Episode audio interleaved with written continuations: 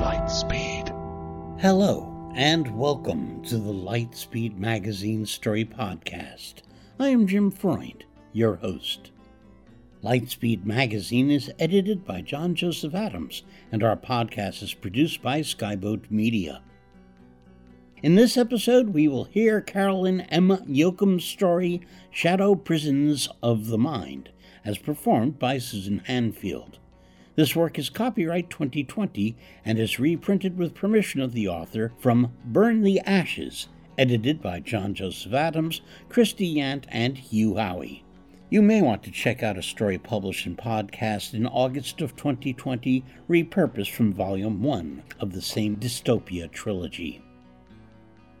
Caroline M. Yoachim is a two time Hugo and four time Nebula Award finalist. Her short stories have been translated into several languages and reprinted in multiple best of anthologies, including three times in Best American Science Fiction and Fantasy. Her debut short story collection, Seven Wonders of a Once and Future World and Other Stories, came out from Fairwood Press in 2016. For more about Caroline, check out her website at C A R O L I N E Y O A C H I M dot com. So, stay safe and buckle up. We're going to Lightspeed. Shadow Prisons of the Mind by Caroline M. Yoachim. With the right overlays, the city was charming. Apartment buildings done up like giant row houses, seamlessly blending Victorian and modern sensibilities, boutiques and cafes on tree lined streets, parks bathed in sunshine. Vivian Watanabe had lived on this block once, in a high rise apartment painted cornflower blue with trim in teal and white. She couldn't see it now. Not the way she used to. As a shade, everything on this block was a featureless gray building. Which was the reality? Was it the colorful apartments nestled together, the bland gray buildings, or something else entirely? Personal implanted perception chips made it impossible to know. Vivian counted the buildings, seven on this block. A decade ago, in another life, she'd lived here with her wife Brooke and their child Cass. The second building from the corner was theirs. Generic citizens, in the featureless silvery gray overlays worn by anyone who had enough points to not be a shade, walked along the sidewalk on their way home from work. They gave Vivian a wide berth. She saw them as citizens, but they saw her as a dark shadow, an unsightly blemish in their otherwise beautiful world. They were guessing at her crimes, judging her, avoiding any semblance of contact for fear that mere association with a shade would cost them precious points. They were right to do it. Vivian didn't belong here, but sometimes she needed to return, to be close to her family, even if she couldn't recognize them. For all Vivian knew, they might have moved to a new neighborhood years ago. But when she and Brooke had come home from the hospital with baby Cass, this was the home they'd gone to, where Cass had taken their first steps and drawn crayon pictures on the entire inside of their closet. Whereas a teen, Cass had painted their landscapes and portraits and endless variations on sunflowers. Vivian still had one of the paintings though now she couldn't see anything but a blank white page. That change had happened here too. More than a decade ago. She'd pulled Cass out of a protest and been thrown into shade, and the next day citizens voted to make the shadow prison experiment permanent. They'd condemned her to an existence of never ending shadow to protect themselves. So she'd packed up Cass's painting of sunflowers and walked out to protect her family. In the distance, the tall silver form of a shadow keeper approached. Vivian hurried away. It might be Brooke, and she couldn't bear for her wife to see her this way. Keepers were not as tightly bound by the filters, and without an overlay, she'd look somewhere between ragged and half dead. She ran her fingers over the uneven stubble of her hair.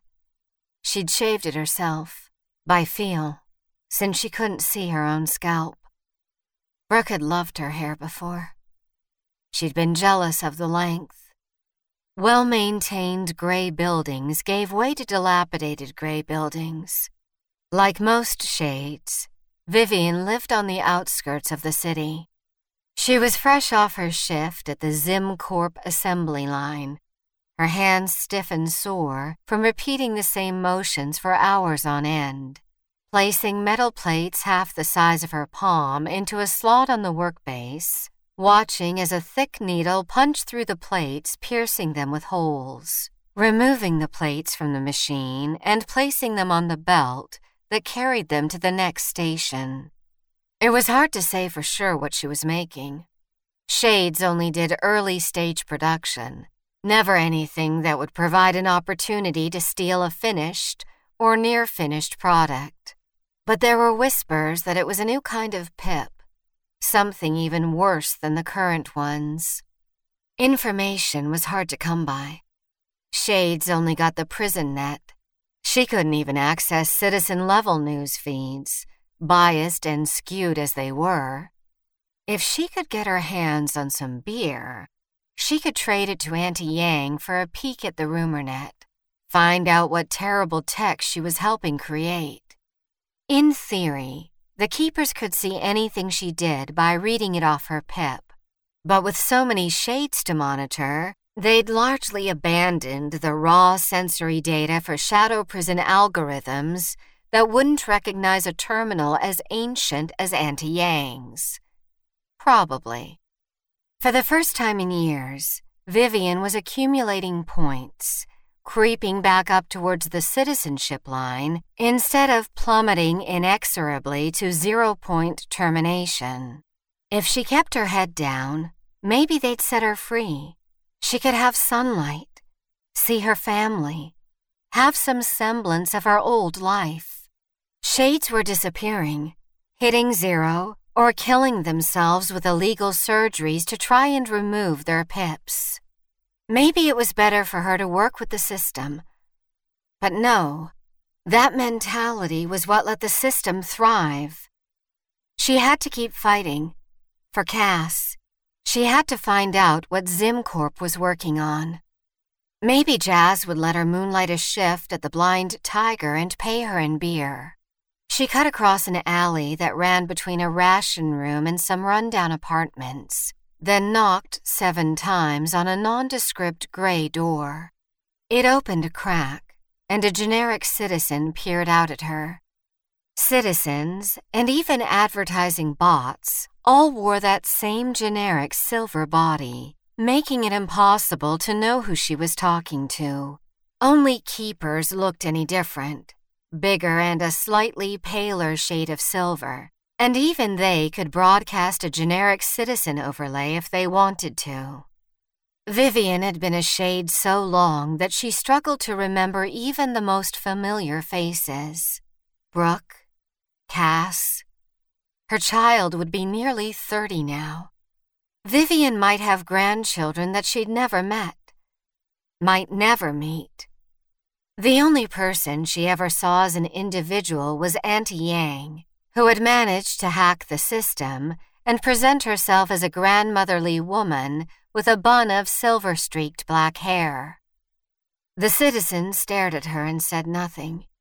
It could be Jazz or a customer, or an undercover keeper waiting for her to make a mistake that would cost her precious points. She had no way to know. Jazz working tonight? Vivian asked. Who wants to know? 24601. Vivian couldn't tell people her name. If she tried to reveal personal information, it got filtered out, so they simply didn't hear it. It wasn't as bad as the first few months in shadow prison, when it had been impossible to have conversations because the filters were so aggressive. Shade labor was more useful with at least some communication, thank goodness. But she was still a shade, not a citizen, and all prisoners were interchangeable within the system. Over time, she'd built up some codes with regular contacts, an almost identity. Yeah, right. And I'm Javert. Jazz opened the door. You looking for work again? It's been slow, and BB doesn't have the credits. Keepers have been cracking down hard on drinking. It isn't as trendy as a minor act of rebellion these days. Vivian flinched at the word rebellion, but Jazz wasn't a shade, so in theory, her speech wasn't being tracked by the prison algorithms. I'm looking to score a six pack of beer for my auntie. Dishwasher's broke again, so BB will probably do you a six pack of the cheap shit if you take care of those. The silvery arm of Jazz's overlay pointed to a mountain of dirty dishes overflowing out of an industrial sized sink. Auntie Yang would complain about not getting better quality beer, but Vivian had seen her drink cooking wine. Even the worst beer was hard to come by these days. She found herself half hoping that Auntie would offer to share, though she'd been dry since the prohibition came down a few years back. She passed the bar where a handful of citizens ate plates of flavored Nutribricks and sipped at drinks programmed to taste like beer or whiskey or fruity cocktails. She went straight to the back where BB was throwing more dishes onto the already precarious stack. Who the hell are you? He demanded. Jazz said you need a dishwasher. I'm a dishwasher. And how exactly does she plan to pay you? I'm not made of credits. I'll do it for a couple six packs. She held out her hand, palm up. He scanned her chip to make sure she wasn't violent or otherwise unsuitable to hire. The scan gave him a temporary shade ID number in case he wanted to file a report her current point total, and a list of violations. He looked her up and down, as if he could get information from the generic dark outline shades projected. All the dishes. One six pack when you're done.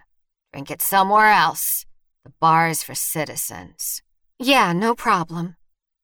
Vivian started on the giant mountain of dishes. Periodically, BB came in from the bar and loaded her up with more. He'd keep her busy until closing time, all for one goddamn six pack. A targeted advertising generic appeared next to her and started a conversation. At 5,000 points, Shades are eligible for coursework at Juan Pedro Thomas Community College. With work packages and loans, an education is within your reach. Thanks, Vivian said, knowing the generic would stick around if she tried to argue. It'd been a year since she'd had 5,000 points, and she'd lost all hope of getting back that high. Now her life was a matter of hoarding the points she had, keeping herself above zero, doing what she needed to do to stay alive. Working for beer to bribe Auntie was a terrible idea, except that it might help break the system and make a better world for Cass.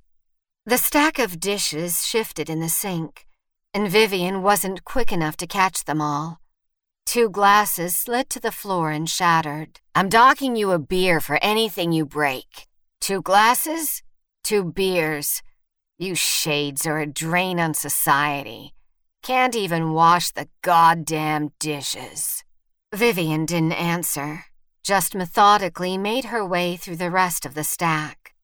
At the bottom of the sink, one of the plates was cracked in half.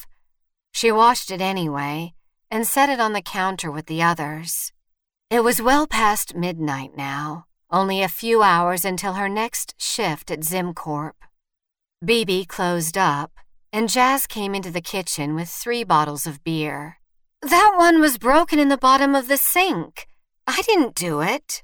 Jazz shrugged. You complain? BB will probably report you.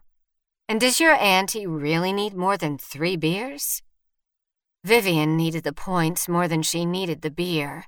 and she was lucky that BB had paid her at all. Or maybe he hadn't, and Jazz was working around him. Thanks. There was an awkward pause as Vivian carefully packed the beer bottles into her threadbare backpack. To her surprise, Jazz tossed her a token with a few credits on it. What's this? You've been in here so many times you almost feel like a friend, even if I don't know your real name or anything. Jazz shrugged. Then her silvery generic overlay turned and walked toward the door. She paused in the doorway and looked back at Vivian, the face of her overlay expressionless as always. Don't come back. It stung. Vivian wanted to leave the token as a dramatic gesture, but credits were hard to come by. She shoved the token in her pocket. This always happened eventually. She wasn't worth the risk. People had to look out for themselves. Goodbye, Jazz. Everything cast a shadow, even the city itself. Underground, beyond the reach of sunlight, there were apartments tucked between the giant pipes and tunnels that carried away the city's waste. The Shadow City had no roads, no cars. The shades who lived here walked to work along the tops of sewage pipes and on the narrow sidewalks that lined the wastewater tunnels. It was dank, dark, damp, and miserable, and no civilized person would ever go there. Even Vivian usually stayed surface side, but Auntie Yang was a known rebel. She lived underground to dodge the keepers.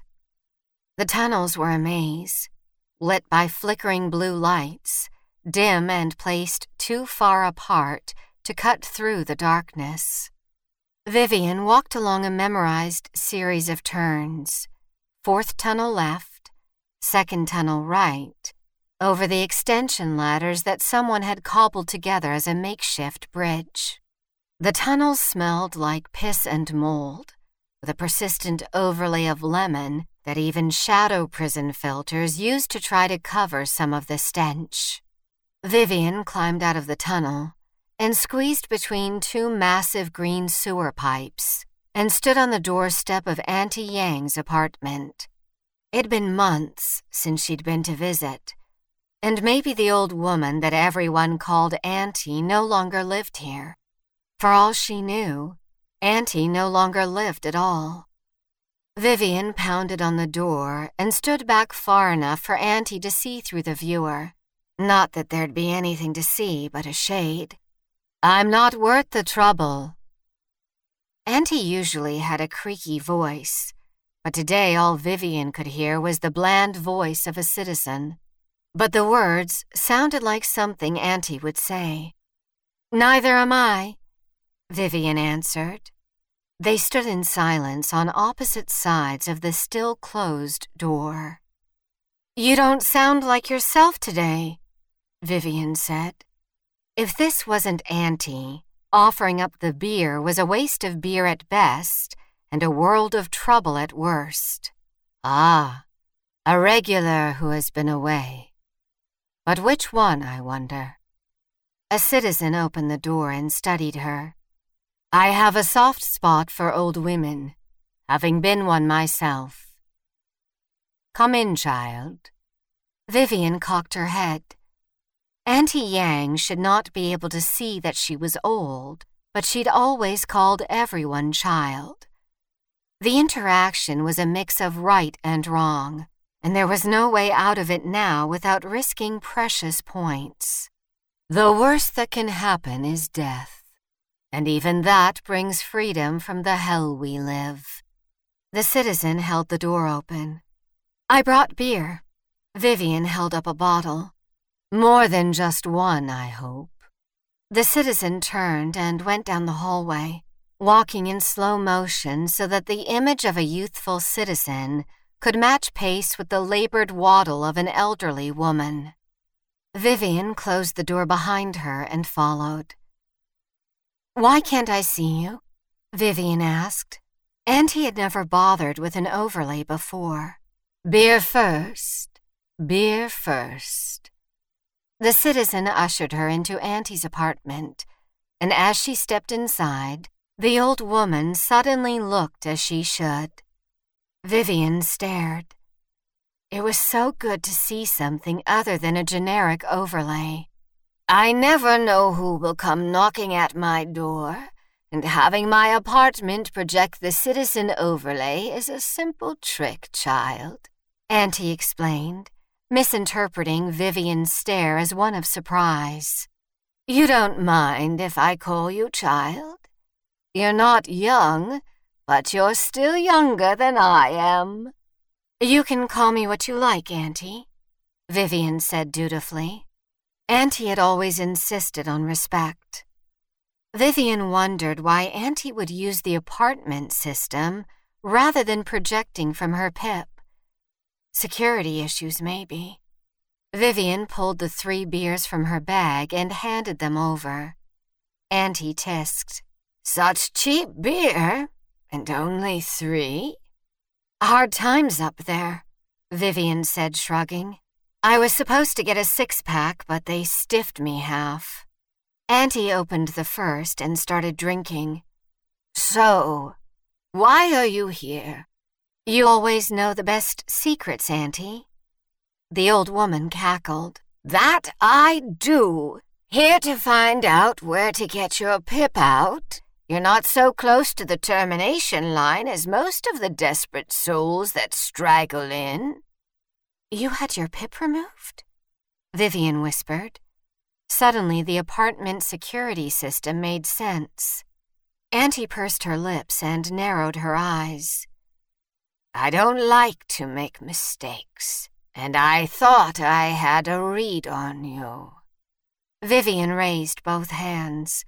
I hadn't thought you really know people who can remove the pips? Everybody says if you cut them out, it kills you. Auntie sighed. There's some truth to that.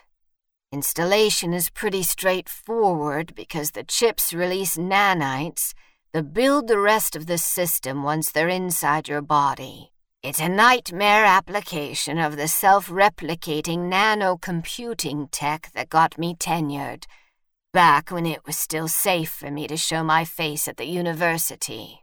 The PIP system is tied into your metabolism for power, and there's a pocket of coolant installed right up against.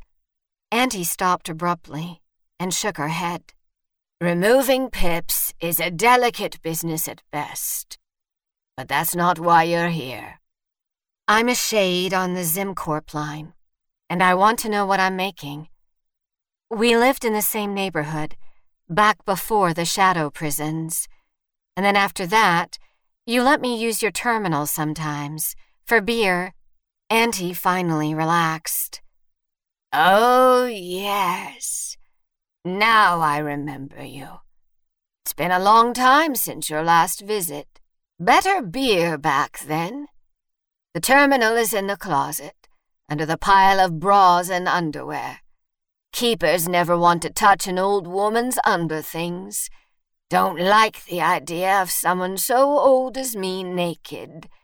She cackled. Except the ones that want to take a tumble with old Auntie. Vivian blushed. Thank you, Auntie. Put it back the way you found it when you're done. It didn't take long on the rumor net to find what she needed.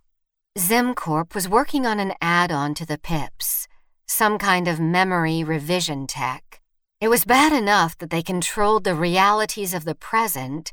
Now they wanted to filter people's past, steal away any memories that made them fight against the system. Ah, yes, that is bad, Auntie said from the other room, reminding Vivian that even though she wasn't there looking over her shoulder, Nothing went over her terminal without her knowing about it. But what can we do? Vivian asked. This was worse than she expected, but sabotaging the work at the factory would get her terminated, in more ways than one. If you can get me one of those new chips, I might be able to hack it or get it to someone who can, Auntie said, thoughtful. We're pulling people out of the system as fast as we can, but there are only so many surgeons with the skills to remove the pips. We're not ready for this new level of hell. You want me to steal from Zimcorp? Vivian stared in disbelief. I know, child. It is a lot to ask. Auntie took a long pull on the last of the bottles of beer. If you get me what I need, I'll set you up with my surgeon. Get your pip removed. Freedom from the shadow prison. And all she had to do was risk everything. To get a finished chip, Vivian needed access to a different wing of the factory complex, the end of the assembly line. There were offices there, hiring, medical support, university and college applications. If she had 5,000 points, she could have gotten in by applying to take courses at the community college. As it was, her best bet was a workplace injury. That would give her access to the med lab. The trick was finding the right injury, serious enough to get her into the other wing, but not too much permanent damage. There were safeguards to prevent injuries, but the machines were old. When her line supervisor was on the far end of the assembly room floor, she snapped a hand guard loose by leaning into it with her elbow. The shades to either side of her on the line didn't notice, or pretended not to. Face forward, no talking, do your own work. Anything else could cost you points. Vivian used the broken hand guard to cover the sensor that tracked whether her hand was clear of the machine. She placed a metal plate in the designated groove on the work surface and pressed her hand, palm down, over the plate. She watched as what was left of the handguard rotated, the broken plastic scraping her skin, but not pushing her hand out of the way. The external sensor registered green, mistaking the broken off piece of handguard for her hand. The awl plunged down through her hand. The machine detected an error. It paused and emitted a series of high pitched beeps. Vivian stared at the metal extruding from the middle of the shadowy outline of her hand, unable to make sense of an image so obviously wrong. Her pip filtered away the sharpest sensations of pain, replacing them with a strange pattern of throbbing designed to call attention to the wound without being excruciating. She'd never sustained this level of injury before, and the experience was more surreal than distressing. With her free hand, she knocked the broken handguard off the sensor and onto the floor. Hopefully, it would all look like an accident. She was pleased at how well her plan was going. The injury was not as bad as she'd feared. They'd cart her off to the med lab and bandage her up, and hopefully she could get the chip she needed. Medical overrides dropped the shadow filter surrounding the injury. She saw the flesh of her own hand for the first time in years. Tiny parallel lines of white where the broken hand guard had scratched her deeply tanned skin. Dark brown age spots and freckles. So many more than had been there before. The pale blue of her veins. Wrinkles. Her own hand. She suddenly understood the shades that became cutters why they'd injure themselves. For this, a glimpse of their own body. Blood oozed out around the edges of the needle, a crimson ring that contrasted with both the flesh of her hand and the shining silver metal.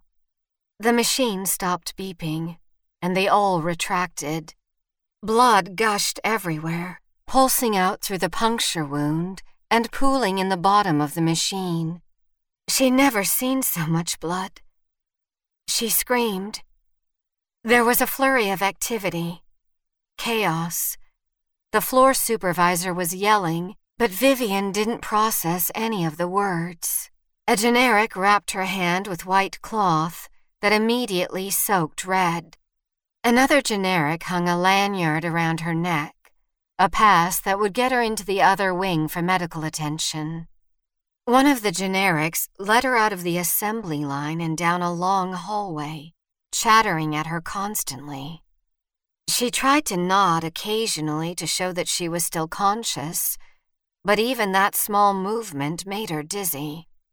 She stumbled and leaned against the windows that lined one side of the hallway and squeezed her eyes shut. Sorry, so dizzy. She opened her eyes and found herself looking down at the rest of the assembly line, all completely automated and supervised by a keeper. Her head spun. She knew she should study the scene below for security flaws but this wasn't what she'd expected at all. There were no workers, only a guard and a line of machines. The generic ushered her into the medical station and left her with a doc, denoted by a red cross on the chest of their otherwise generic overlay, on shift there. The care was impersonal and efficient. Stitches and bandages, scans to make sure her peripheral ID chip was intact, a reset of her PIP to remove the seek urgent care throbbing to leave only a dull ache. The skin of her hand disappeared back into shadow. She wondered if she'd ever see it again. A second doc came in. First patient for the new installation. The first doc shook their head. Careless shade down on the front end of the line punched straight through its own hand with one of the machines. I know shades need work to keep them occupied, but I wish we could go full on automated. Vivian shouldn't have been able to hear this conversation, but maybe the medical overrides decreased her audio filtering. If she got out of this, she could use that to her advantage. She played an oblivious shade, pretended not to notice their conversation. We've got the prototypes ready to go, who'd know? It's just a shade. You want to do it, go right ahead. I'll still be working here when your newly shaded ass gets implanted with the latest tech. One of the docs hooked her up to an IV. Shade lost enough blood that it won't be going anywhere for a while. You want to grab some lunch? Sure. There's a new place on 6th and Main with a flavor overlay for empanadas. This was her chance. She'd seen where the doc had gestured when they talked about prototypes. The new implant was here at the med lab. She wouldn't have to get onto the assembly floor at all. Both docs left. Vivian forced herself upright and stumbled over to the glass case where the prototypes were stored, barely within the range of the clear tubing that tethered her to a bag of fluid. The lid of the case was locked but the key was on the table next to the case. There were a dozen chips arranged in two neat rows. Vivian carefully removed two, which left slightly shorter rows, but to her eye, that was less obvious than a single missing chip that made the rows uneven. She wrapped the chips in tissue and shoved them into her pocket. If she got caught, she'd lose all her points and be terminated She'd probably lose points just for her accident, although technically, people were not supposed to be penalized for sustaining injuries. They'd want to do an investigation. Possibly they were already analyzing the data from her PIP. The security team would be able to see what she saw, including watching the shade outline of her hands, stealing their latest technology. Probably they hadn't started their investigation yet or they'd be on high alert. She had to get out. She couldn't wait to be formally discharged. Vivian frowned. It seemed wrong that they'd leave the clinic unattended. Too easy. If she put the chips back, maybe they would let her live, wouldn't take all her points. Maybe there was some other way to stop this, to slow this descent into new levels of hell. No, she was committed. She called up a vague memory of Cass, the way they'd looked when they were nearly 17, dressed all in black, with bright blue hair, nearly as short as Vivian's was now. She'd finish this for Cass, and Auntie would help her get her pip removed, and she'd live underground where the keepers wouldn't find her. Maybe someday she'd even see Cass and Brooke again. She tried to draw strength from the thought. She pulled out her IV, nearly fainting at the sight of the blood that trickled down the end of the tubing. Her arm stayed in shadow, the injury not severe enough to re trigger the medical safeties. Or was there some kind of override now that she was being treated? She found some gauze and taped it over the dull ache where she thought the IV had been. For once, the shadow overlay would come in handy. She was surely splattered in her own blood. But out in the hallway, all anyone would see was a shade. She made it to her own wing without incident and clocked out with only minor alarms in her peripheral vision to notify her that the leave was unauthorized. No one paid any attention to her. She was a shade in a crowd of shades, all of them interchangeable, workers on the line. As soon as she was clear of Zimcorp property, she opened a manhole and climbed down the ladder. Her head was spinning from her injuries, and she was entering at a different point in the underground maze but the flow of the wastewater would lead her to the main tunnel. Rats scurried along the edges of the sewer, and the stench of human waste with its lemon overlay made the throbbing in her head even worse. She glanced down at her arm, but she couldn't see if she was bleeding from her puncture wound or from the IV line she'd torn out. If it was bad, the safeties would come on and she'd be able to see. She found her usual entry point in the main tunnel and walked along the memorized series of turns. Fourth tunnel left, second tunnel right, over the extension ladders that someone had cobbled together as a makeshift bridge. She knocked on Auntie Yang's door, swaying on her feet as she waited for Auntie to let her in. I have the chips. The door opened, and Auntie stood on the other side without her citizen overlay. Oh, child. Vivian followed Auntie's gaze. Behind her, a trio of keepers appeared out of nowhere. They'd filtered themselves from Vivian's senses with her pip. She'd had no way to know that they were following her. She'd led them straight to Auntie. It had all been too easy. Turn over the stolen property, the Shadow Keeper held out a hand, and Vivian dropped both tissue wrapped chips into it. There was no point in fighting now. Anything she did would only make it worse. And there was no way for her to escape three keepers. Auntie had no pip. There was no official record of her as a citizen or a shade. She was outside the system. Already dead. Run! Vivian whispered. But Auntie Yang didn't move. She held her arms up to show that she was harmless. It almost looked as though she was going to embrace the approaching keeper. Her face was calm, and her voice was steady. Those who make peaceful revolution impossible. The keeper shot her in the chest before she could finish. Five shots in rapid succession. Loud bursts of sound. Auntie's mouth was still moving, trying to repeat the words that John F. Kennedy had once spoken, but Vivian couldn't hear her over the gunshots and the ringing of her ears. Crimson soaked through Auntie's purple tunic, like crimson stars. The pattern reminded Vivian of Cassiopeia, a lopsided W of blood.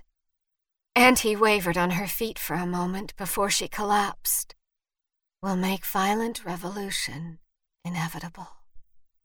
Vivian whispered, finishing the quote that Auntie had begun. You will be injected with nanites. Animal testing has shown minimal side effects. This is the initial round of human testing. Sign here to indicate that you understand the study and consent to participate. Injected? The metal plates she'd been making were not the right scale for injections. They looked like something that would be surgically installed. What the hell were those things I was making on the line? The generic silver features of the doc twisted into a smirk, something Vivian didn't even know was possible. A new feature? Or an upgrade that came with status? The doc's face returned to its passive default. You stole two scales for an animatronic dragon in the latest Cardinal Guardians immersive movie, Seiryu, Guardian of the East. Quite the wonder of design. Each scale can be individually programmed for color, brightness, and movement to simulate bristling or flattening down for flight. The doc held one out, and unfiltered, or with a different filter, it looked more like a dragon scale than a chip. What do you do against someone who has all the power? They controlled the rumor net, the overlays, the points. They wrote all the rules. And Vivian had no way to even know what was happening. The forms in front of her could say anything. And if she agreed to this procedure, ZimCorp would control her past, feeding her false memories to support their version of reality. How could she fight that? I'm out of points, she said. I have no choice. The doc across the table shrugged. It was more of a choice than Auntie had been given.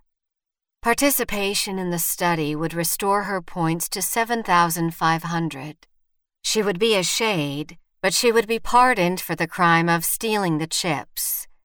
Dragon scales from ZimCorp. She could take classes at the community college, maybe earn her way back to citizenship somehow, sign the forms, and be a guinea pig for a whole new level of hell or refuse and be terminated. She signed the forms. The needle for the injection was small enough that it didn't trigger her medical overrides. Metal disappeared into shadow, and the cloudy liquid inside the syringe disappeared. They held her for monitoring, tested the outputs on her PIP. Eventually, the doc nodded and handed her a notebook with a red cover. It was blank inside. You are free to go. The last time someone had told her that, she'd been in a physical cell, locked up like an animal in a cage that smelled faintly of bleach. Rows upon row of cells, prisoners on the inside, guards on the outside, and an overwhelming feeling of guilt for her crimes. Anything was better than being locked up like that. Even as a shade, at least she could. Vivian shook her head. She was old enough to remember jails, but she'd never been a prisoner inside of one. She had to keep track of her past, had to remember which memories were real and reject the others. She hurried across the city, desperate to get home. Vivian wrote her memories into a notebook she'd stolen from an old woman's apartment three weeks after she got out of jail. She ran her fingers over the bright red cover, red like the start of a rainbow, stretching across the sky. She'd stolen it all those years ago and carried it with her as she moved from housing shelter to housing shelter, staying alive by the grace of social welfare programs. She'd been so ungrateful. The memories felt so real like overlays for her past, and she couldn't see the truth. That was why she had to write it down. Nothing digital, only old fashioned ink on paper. One child, Cass, studied painting, loved sunflowers. She had this niggling sense that she had written this before. She flipped to the beginning of the notebook and skimmed over several pages of memories, beginning with her troubled childhood and leading up to the more recent past, the time when she began to work with the system instead of against it. Everything was coherent. It all made sense. Where was she? She read the last line she'd written. If I can earn enough points to become a citizen, I could see my family again. Yes, she had to do better, earn back her points. A targeted ad appeared next to her, projected into the silvery form of a generic. ZimCorp is looking for volunteers to test our new memory enhancement technology. Earn points toward citizenship by referring suitable candidates. Yes, Vivian would turn her life around. She closed the red notebook.